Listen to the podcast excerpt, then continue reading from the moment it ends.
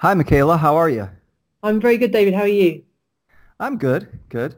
Uh, how are things there in Batumi?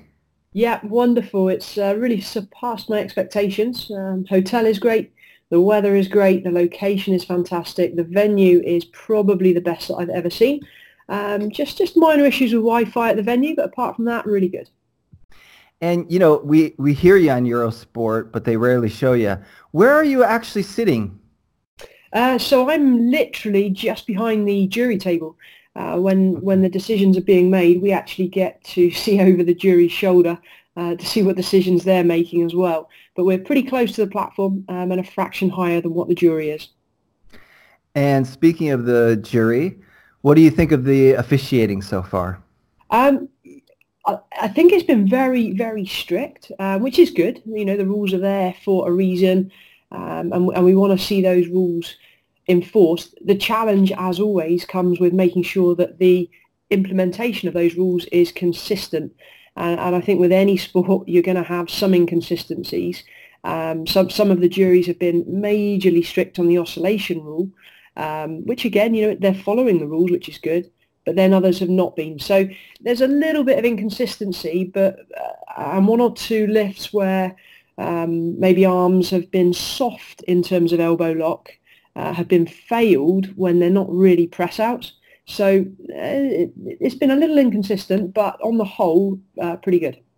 Okay, nice. Yeah, I, I heard you uh, talking about that a bit with some. You were a bit shocked that some of the lifts were given a red light, uh, yeah. usually by just you know one judge. Didn't fail the lift, but that's it. I'm normally um, I'm normally pretty sharp with with seeing press outs, and there's a difference between um, a visible press out, i.e. extension of the elbow, compared to catching the bar on soft arms. Now, soft arms means the arms haven't necessarily locked perfectly, but they haven't pressed out. So again, mm-hmm. it's slightly down to interpretation of that. Um, you can't be, yeah, it's it, has been a, a, bit of a challenge, but um, I'm pretty hot on, on catching lifters and, and I'll make the call before the referee's decision often.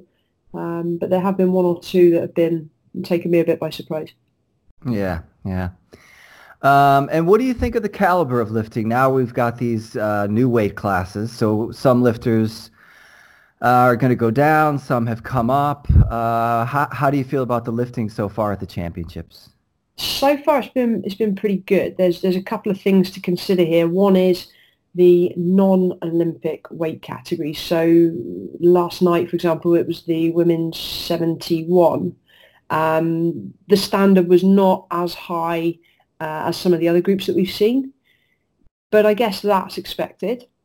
Um, and on the whole, we don't have any real runaway performers like we've seen in the past. I think the standards on whole have gone up, but the one or two that previously might have really excelled and not there. And I think that's partly uh, due to the the anti-doping rule violations that have been put in place and, and the sanctions that we've seen over the last year or so um, which is having a, a knock-on effect. Yeah, I want to talk about that uh, a bit later uh, about the doping issue. But sticking with this idea about um, weight classes, um, you changed weight classes. Um, how was that experience? So I used to compete at 58, and I competed at 58 for many years, all the way up until I think it was the Athens 2004 Olympic Games. Uh, and quite simply, I, I, got fed up of cutting weight. My natural mm. body weight was around 65, um, and I ended up dropping down to 58. So I was losing around seven or eight kilos in body weight just to be able to compete. Um, and that, that's a long time having to diet and, and be pretty grumpy. So, so um, for, for everybody's sanity, uh, I made the decision to move up and try and establish myself at 63. Um, and I didn't really have to cut too much weight. Um, but pound for pound, I was better as a 58 lifter.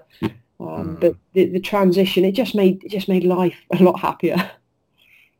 Yeah, and I think that's important. Um, I, that's another issue I wanted to talk about. We we can talk about it now.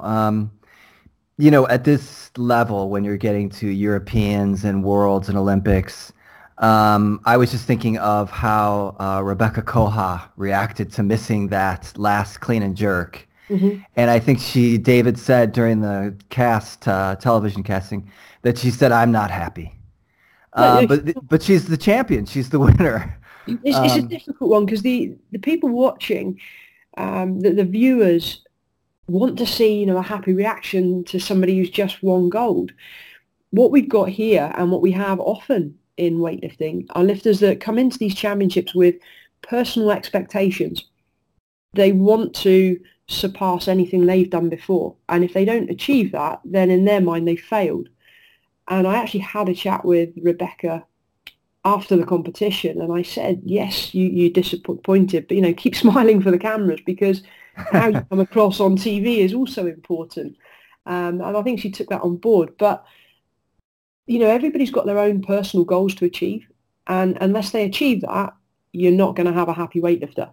Um, so, so that's all it comes down to. It's not that she's a miserable person in any way. It's just that she hadn't achieved the the very high expectations that she placed on herself.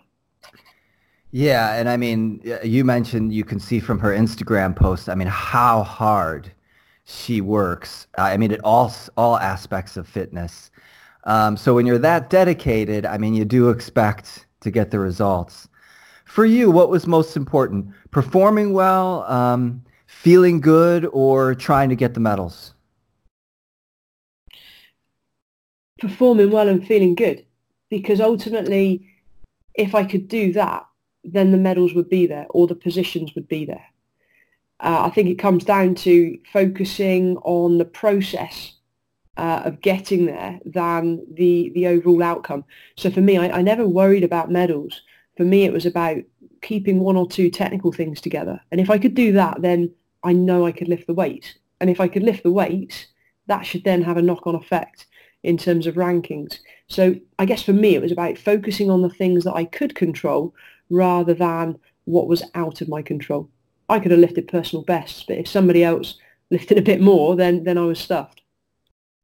Yeah, yeah, that's the thing. I, and that that's the thing about the doping issues. You know, when there is an athlete that's doping and just dominating, it can be demoralizing if you're focused on that athlete and not on your own performance. I think.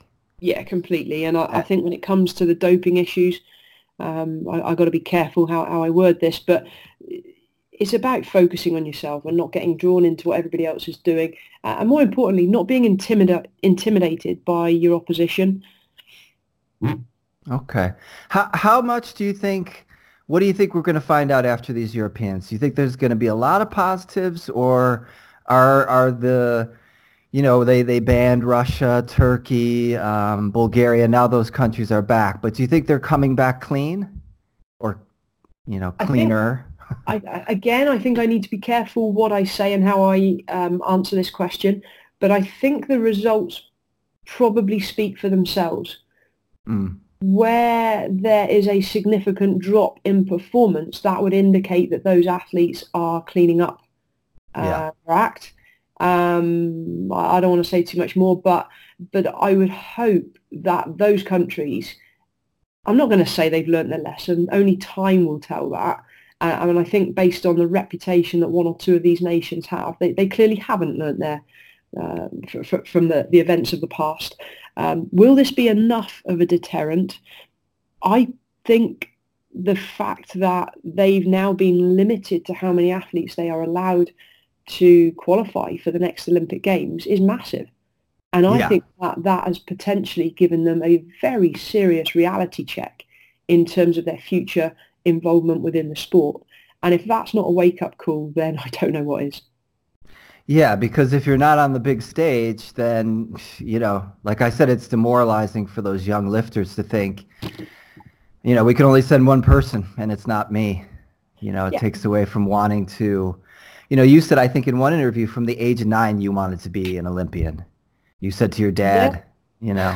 yeah. So that's, that's a driving force. And when, when you don't think you can get there, then it's, you know. Sure. When that dream is taken away, which it, it will have been for a number of lifters from those countries that have had those sanctions um, imposed, then then yeah, I mean, when, when the dream's not there, when the goal is not there, what does the lifter do? Um, and, and, you know, they I say all they have to look forward to is is continentals and world champs. Well, for some that may be enough, uh, but for others it, it doesn't uh, fulfil the desire that they have uh, from, a, from a sporting point of view. And am I right about this? They've added something where in order to compete in the big competitions, you must compete six times and be tested in a calendar year. Is that right? Yeah. Now, forgive me on this. The trying to explain the qualification procedure uh, is somewhat tricky. But if I if I can attempt to, um, I will. Uh, please don't shoot me down now if I get any of this uh, slight, slightly wrong. don't um, worry about it. I don't know myself. So so let me try and explain this. There are three uh, periods of qualification. Um, the first of November last year um, until the end of this month, until the end of April. Then from the 1st of May till the 31st of October, and then from the 11th of November until the 1st of May next year. So we've got three periods called trimesters. Uh, and basically, from my understanding, these lifters who wish to be considered to compete at the Olympic Games have to compete six times over three trimesters. Okay. At least once in each of those periods. And quite simply, their best result from each period plus their next best result. So four competition results, the points that they've achieved from those competitions will be added together uh, to give them a ranking. And it's the top eight in the world uh, that get an automatic uh, qualification place. Uh, the next four, I think it's down to 12th place. Uh, so there's another four then for each category that can, can be selected, and that will be based on continental results. So, for, for example, if we look at a British lifter who's maybe ranked I don't know, uh, tenth in the world. Well, they they missed automatic qualification by two. They then have to be top ranked in their continentals once you've taken those top eight out. Okay, okay. That, no, that was a good explanation. Something along those lines, anyway. and the yeah, they're, they're not using Sinclair anymore. They're using a, a Robi formula, um, and it, for a gold event, which I believe is uh, world or continental, um, at either senior or junior level, um, it's your Robi points at those events multiplied by 1.1 to give you points. If you're competing in a silver event, um, and by silver I'm referring to a, a, cup event, normally where there's money involved, um, it's 1.05 multiplied by your Robi score. And if it's a bronze event, uh, and bronze events are typically defined by being an open competition, then it's simply uh, one times your Robi score. Mm, yeah, that's that's pretty complex. Yeah, but uh, I guess it's good to be top eight. yeah, it. top eight, top eight in the world, one per country, and you're in. Simple as that. So let's talk about some of the lifting that you've been watching and commentating on. Who has really impressed you? Uh, Rebeka Koha always impresses um, simply because of the way she lifts. I think she's a very likable character, um, and that comes across on on TV, um, and it comes across to the crowd. She's good. She she's good in terms of the way she moves. There's a few things she could still improve on, which is really exciting for the future. But for me, I like to watch lifters who who lift well, technically well. Um, my my strength and my forte is is technique, and that's what I pride myself on now as a coach. Um, so, so I like to see people lifting well, and and I'd say you can pick out pretty much any of the Germans. Um, and as much as I don't like what, what they have been doing, uh, I do like how the Russians lift. Um, mm. There's kind of two ways of lifting that to me are becoming more evident um, in terms of the difference. One is a lifter who tries to lift the bar high by, by using the upper body and, and they, they end up sit, swinging back and going into a big hyperextension in the lower back. Mm-hmm. And then you have the lifters who focus more on it being a leg drive uh, and, and pushing the floor away. Well, if you do that, then the bar will travel much closer to the body compared to the lifter that throws the shoulders back and tries using the upper body to, to muscle it up. Um, so I prefer the lifters that are, leg drivers um, and, and who have good technique. Yeah, she's she's really impressive to watch. I mean, the way that she, I mean, she just hits those lifts. I mean, it's. I mean, I guess I understand her disappointment because I've never see, I rarely see her miss. You know, even from those like vid- videos she posts on Instagram or. Um, so, and how about Team GB? You got to be happy yeah. there. Ah, oh, some fantastic results. Um, we we really have had some exciting competitions and and from where I'm at, you know, I'm out of it now. I'm, I'm no longer a, competing athlete, but it's wonderful to see, not just one or two, but we've got a good handful now of, of British lifters, particularly in the female department, who are who have really stepped up. And um, I think the results from these European Championships have, have gone to the people that deserve it. Um, I, I, think it's as simple simple as that. I mean, you know, we, we had Emily Godley, who's just won a silver medal. Um, that's huge. That that's huge for Great Britain. And she hasn't had the best run up into these championships, but yet she's able to perform under pressure. Um, likewise, Zoe Smith performed under immense pressure.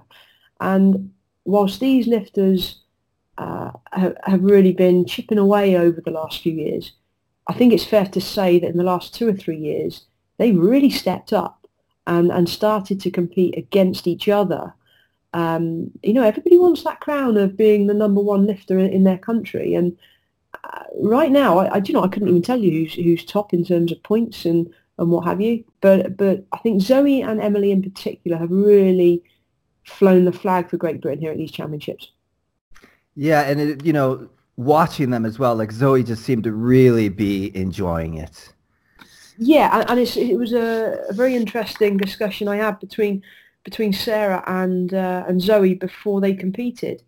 Um, I just, you know, crossed paths just b- between their way in and, and, and the warm up, and I spoke to both of them. I asked them exactly the same questions, but yeah, the response I got was very, very different. And you, you know, with with Sarah, you've got a very, I'd say, uptight athlete very focused, um, very driven. That that much is clear, but very much expecting the results to happen. Um, and then you've got Zoe, who who was very much happy-go-lucky, chilled out, laid back, um, and, and her response was that she just wanted to enjoy the competition. And don't get me wrong, Zoe was extremely focused in what she was doing as well. But different athletes respond in different ways. And it's being able to bring your A game and to find that little bit extra when the chips are down, when when you're really under pressure. And it was really nice to see how Zoe responded to the pressure, not just for medals at these European Championships, but with the pressure of Sarah Davies hot on her heels. Yeah, yeah. I think uh, a little in-house competition is good. I think it's healthy. Um, yeah. I think it's also important um, that the respect is there um, uh, between the athletes and uh, and that they can feed off each other. They don't have to get on. They don't have to uh, be best mates. They they don't have to train together. But just knowing that there's somebody else there, and when there's only one of them that could potentially qualify for an Olympic Games in that category, mm. this tension is going to build. Yeah, definitely, definitely. You won a bronze at the uh, Europeans in 2003, I yeah. think. Yeah. Um, what was that experience like for you? Were you enjoying the moment? Were you feeling too much pressure? you know, it's crazy how, how things work. It's crazy how medals pan out. And I won, a, I won that bronze medal at the 2003 Europeans after subluxing my shoulder on the snatch. Um, mm a little bit crazy. I, I had a, a, pretty rough competition, if I remember. Um, the coaches um, screwed up in the in the warm up room, um, and I was left uh, to to start on my best lift, my best clean and jerk. Um, yeah, thanks, coaches. That that was great. Um, yeah, yeah. so. So yeah, that put me under a lot of pressure. Um, so I only got one clean and jerk in. I got my first and then couldn't stand with, I think it was 115 I couldn't stand with. But yeah, to stand on that podium and, and fly the flag really is quite a special uh, a special moment. And I was fortunate to medal uh, several other times at Europeans, but it was medals on the snatch, medals on the clean and jerk, and it wasn't quite the overall. Um, but I guess what was frustrating, I, I remember 2004 having hit a seven and a half kilo personal best on the clean and jerk, 120 cl- kilos in the clean and jerk, mm-hmm. um, which wouldn't have been too far off what Rebeka Koha was doing. Uh, and I didn't even medal. Yeah. I mean, yeah, I came off the platform then and cried because ah. all I said to my coach was, was, was, what have I got to do to get on that podium? yeah. But that was when the competition was extremely tough. How has the competitions changed in general? Let's say the Europeans since you were lifting. Um, I mean, it's uh, at base a simple sport, right? You need a warm-up room they're still using the paper. You know, I don't know why someone hasn't. I mean, I, I you could tell me this. Why don't they use some kind of application to competitions so they can change the weight through the application? I mean, I, it seems like the paper system is a little old-fashioned. I don't know. Um, okay, so so we went to, to record this interview yesterday, and what happened? Ah, okay, yeah, Technology technical. failed. Yeah, Simple yeah. as that. And and we have tried. I think they have trialed the system. I'm I'm guessing there are things that need to change with it before it's properly implemented. Um, we tried it in the UK, and it was an absolute shambles. Uh, It didn't work. It was slow. It wasn't registering what you were saying. You had to pr- you had to select about seven or eight different things before you could change the weight for your lifter, and it's way too long. So I think they have tried it where they brought in tablets uh, and each athlete has their own tablet instead of a piece of paper. But come on, what's wrong with a piece of paper? Black and white, and you can't go wrong with it. What does it need to, to move with the times? Yeah, probably. But until they find something that's better than pen and paper, stick with what works. Is my view. yeah, it's just sometimes I, I can't. I've seen competitions where like someone is running to make the change. That will You happen know. anyway. If you've got if you've got technology, that will happen. Yeah. Um, that's that's down to, to coaches either um, not paying attention or um, other lifters, other coaches have, have made changes which has caught somebody else off guard. Um, so that will happen regardless. Yeah, there was something uh, that happened with the uh, Mirko, the Italian. He was coming out. He did a lift, and it looked like the two Italian coaches sort of went at each other. The the one was sort of saying to the other one, "Hey, come on!" Like he was made. He had made a mistake. I, I couldn't understand though what, what had happened. Ooh, I didn't I didn't pick up on that, but but yeah, it could just be a, a simple coaching error. And the most common coaching error that we see, and this happened to me, Commonwealth Games. Um, Simon Roach was a coach at the time, and and just didn't change the weight in time. Basic rules when the when your name is called and the clock is running, you've got to change your, your weight before the clock runs 30 seconds. Such a basic job for a coach to do, and yet they get carried away in the moment and lose concentration, um, which is really, really disappointing um, for the lifter. When the lifter puts hours and hours into, um, you know, many, many sessions a week, many, many weeks, many, many months, many years of training, and the coach screws up on the most basic thing. How frustrating is that? Yeah, yeah, that's yeah, that's one of those things. Um, what are you looking forward to? Any weight classes coming up? You're particularly looking forward to seeing? Um, do you know what? I'm going to say I'm going to say all of them for the simple reason that so far in these championships, not one category has disappointed. Every category has been competitive, and I really enjoyed last year's Europeans where the standards were all down, but it was far cleaner. So long as, for me, so long as the competition is competitive, that's what I enjoy. Um, I mean, I think, you know, a lot of people are looking forward to seeing Lasha in the men's supers. Um, a lot of people are Mhm. looking forward to seeing Lydia Valentin, um, who, who goes today. So I don't know. It's there's so many good lifters out there, world class lifters, um, and I just enjoy seeing a competitive group and lifting lifters lifting with good technique. Yeah, I, I'm really enjoying these. I, I haven't been able to see as much as I would like. Um, and it's a shame because, you know, when Turkey was banned from compete competition, the Eurosport, they just dropped it. We I never saw weightlifting on TV. So now that they're back, it's kind of nice to be able to see it again. Um, but it just depends on my schedule. Um, Sure. But yeah, I, I have to say I'm enjoying it. And, I, and I'm feeling like as I'm watching more and more competitions, I, I can see the lifter that's doping. It, it's just something about their movement. And, you know, people at the gym always come up to me, and I won't mention any names, but they show me a lifter, and I say that's CGI lifting. That That's not real. And they say, oh, no, come on, come on. And that now we found out that lifter was doping the whole time, you know. So I, I hated that feeling of watching a competition and thinking, what's going to happen when we find out the truth kind of thing, if we can find out the truth.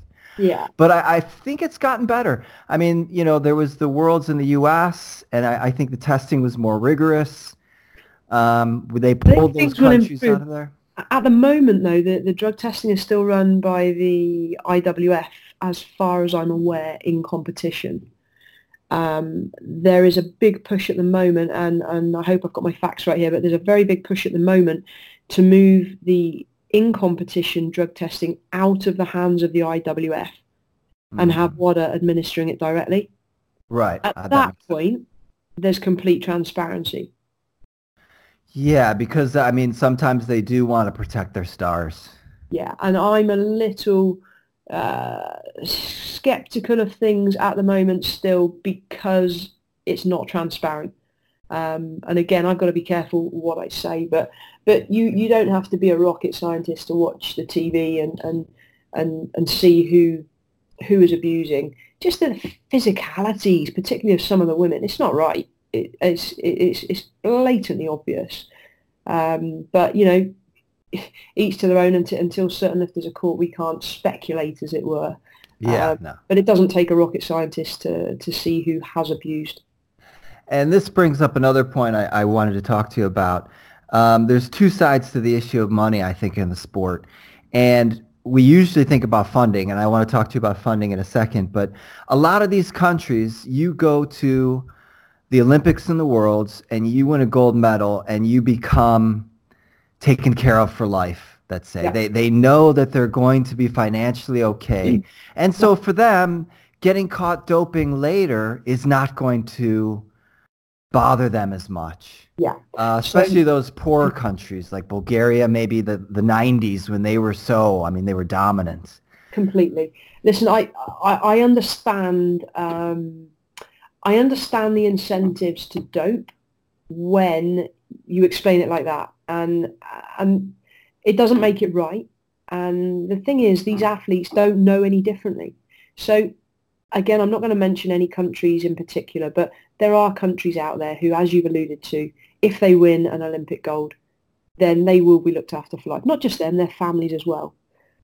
So for them, winning is is so important. It's not an intrinsic drive to win.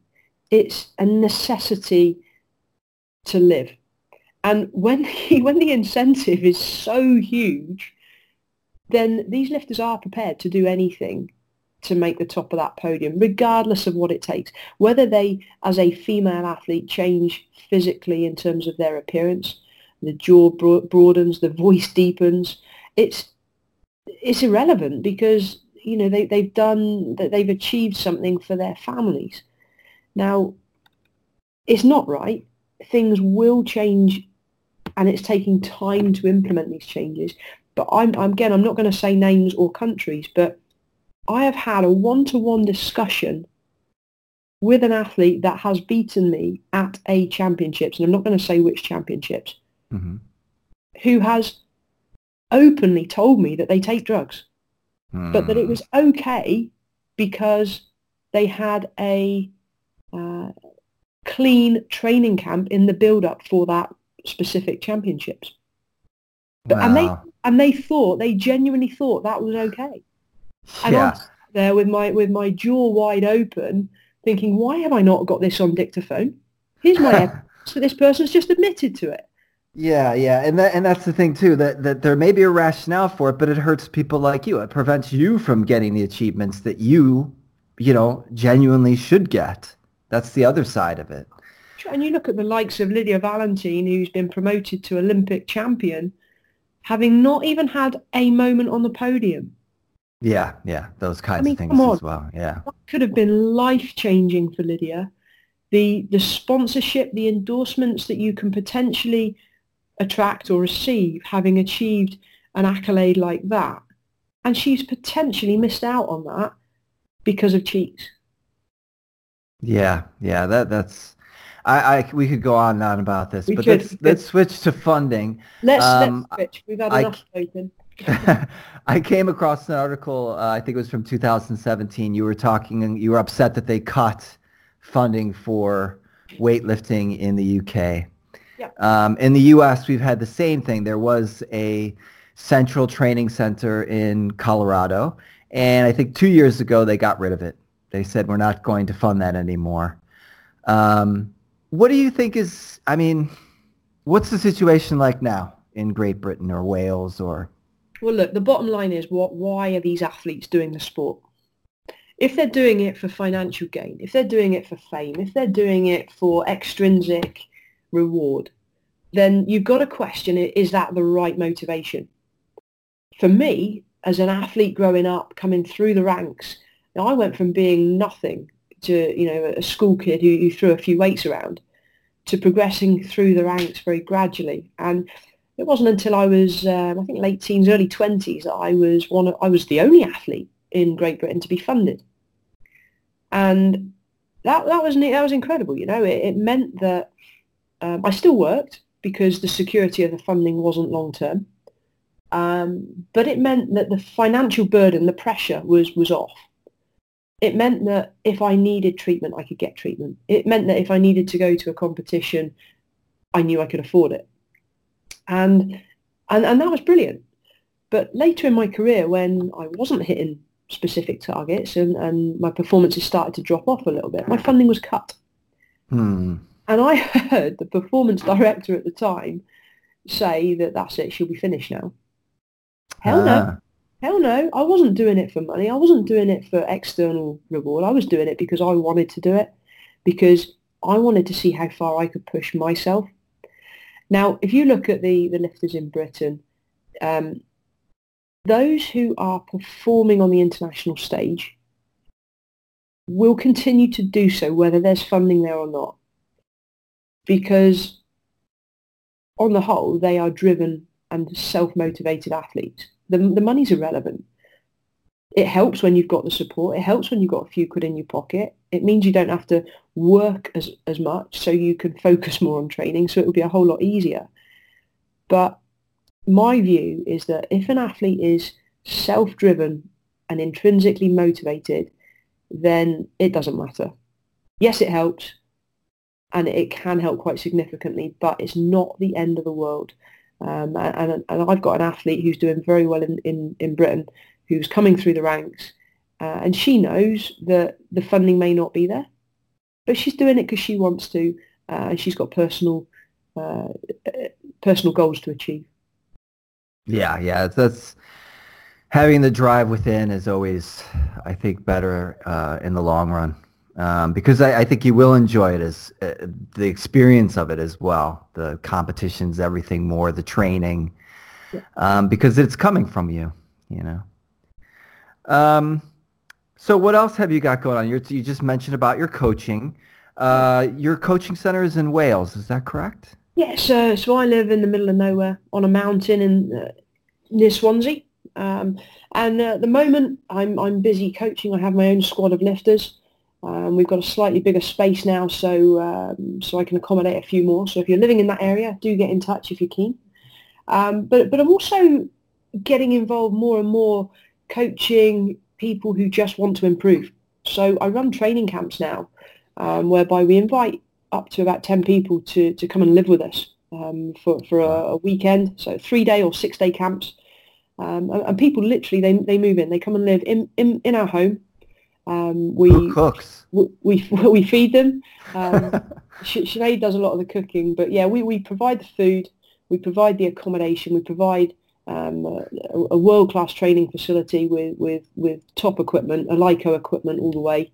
Ah, nice. Um, and and yeah, so so basically, people come and live with us, and, and they and they train under my guidance, um, and we spend those sessions trying to help people progress technically, so I'm not interested in egos. I'm not interested in who can lift the most. I'm, I'm done with that. Now, it, for me, it's about trying to help people progress on a personal level. So some people come to me having certain restrictions and limitations. For example, I can't seem to drop under the weight quick enough, or uh, I, am struggling to get to grips with a snatch, or every time I jerk, it goes forward. And and to me, those those problems are are easy to fix. Um, so they come and, and they spend the first session. We, we give a thorough technical breakdown and analysis of, of the snatch, the clean and the jerk. I then show them how they should be moving, uh, but more importantly, give one-to-one feedback in terms of how they can improve on a personal level. Uh, and by the end of the training camp, um, quite often I can't get rid of them. they, they want to stay and, and, and, and train, which is why we now offer six-day camps as well. Wow, that that sounds great. I I, I would love to take advantage of that um, because I know I've got a lot to learn.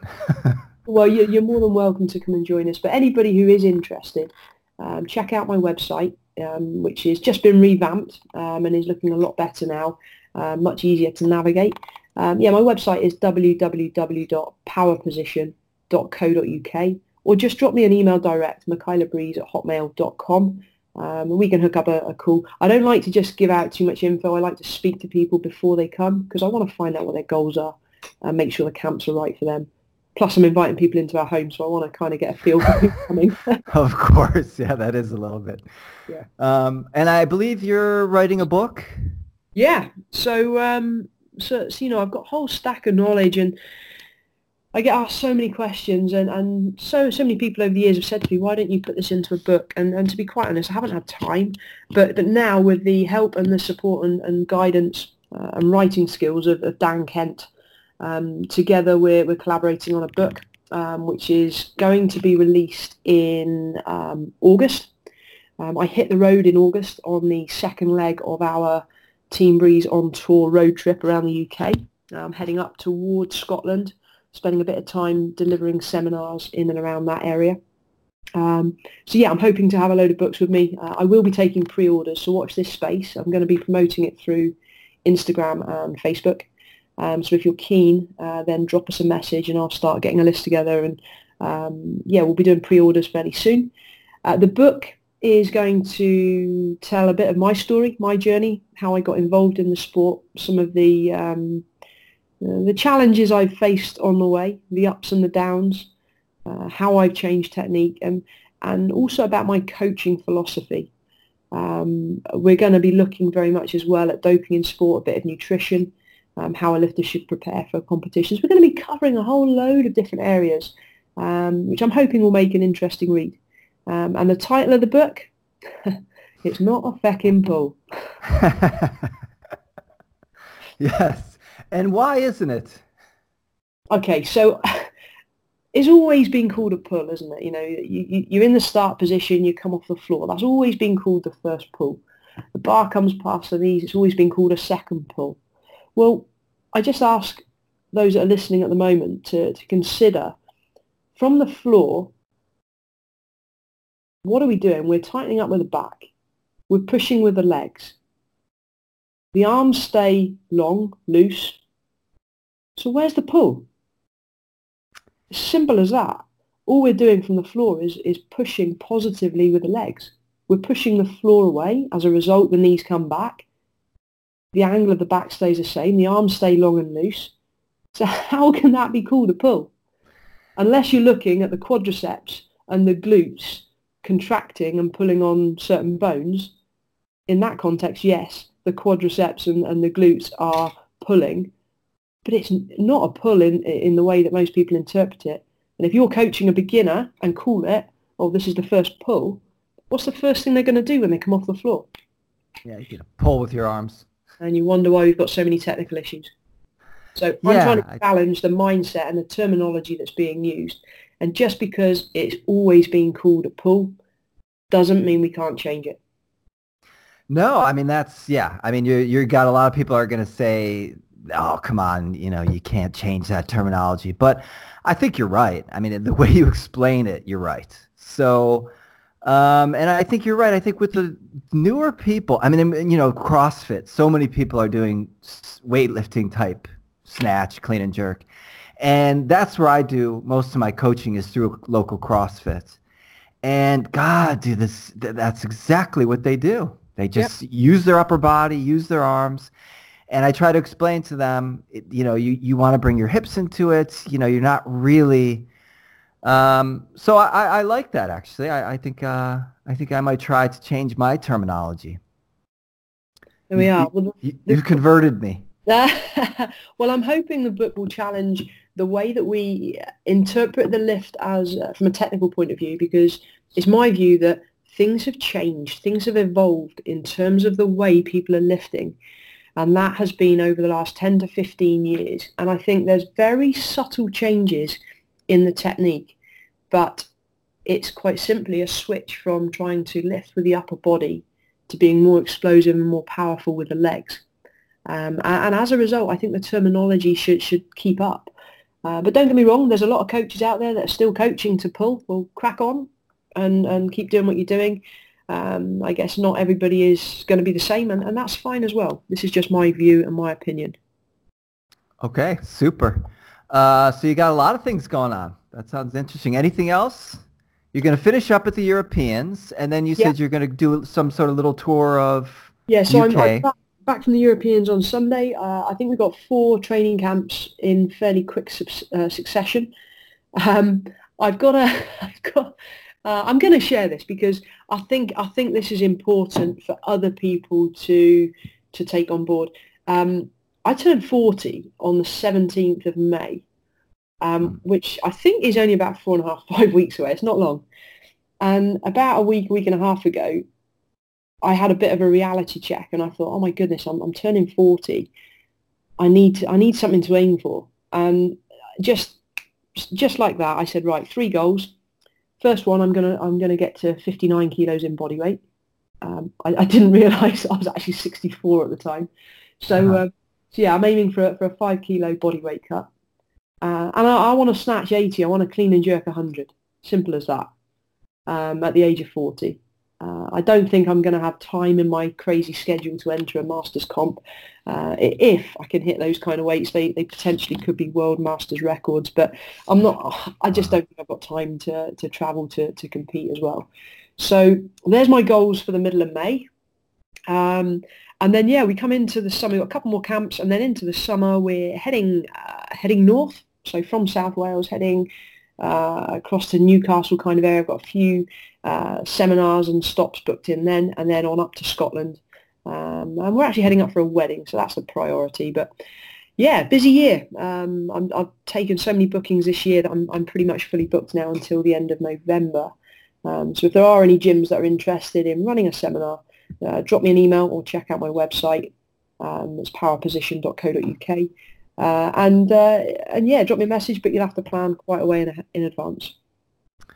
Okay, excellent. And I guess your partner Sinead is rugby sevens. Yeah, yeah, rugby sevens. So Sinead competed um, at the Commonwealth Games at the Gold Coast uh, last year um, in rugby sevens. Um, she's like a whippet. Crikey, she's quick off the mark. Um, hmm. but at the moment, just taking a bit of time, downtime to, to rehab a knee injury from last year. So no pressure on her this season at the moment. So it's nice actually to be enjoying life together for, for once. And congratulations on the Six Nations. Thank you. That was a great result. I can take no credit whatsoever, but uh, our guys put in a, a, a brilliant performance. Um, and it just shows that when you've got a good team around you, what can be achieved. Well, Michaela, I, I know you've got some commentating to do, and you've got to get to the uh, lifting hall. So I'm going to let you go. Uh, normally, when I have a new person on, I get more into their um, career as a lifter, how they got mm-hmm. started, the different competitions. So I'd love to have you back to talk about that. I would love to have you back to talk about technique, coaching. Um, so we hope to have you back on the show. Great stuff. I look forward to it, and thank you ever so much for having me. Okay. Have a great night. I, I look forward to hearing you on Eurosport. Thank you, David. Okay. See you. Bye-bye. Bye-bye.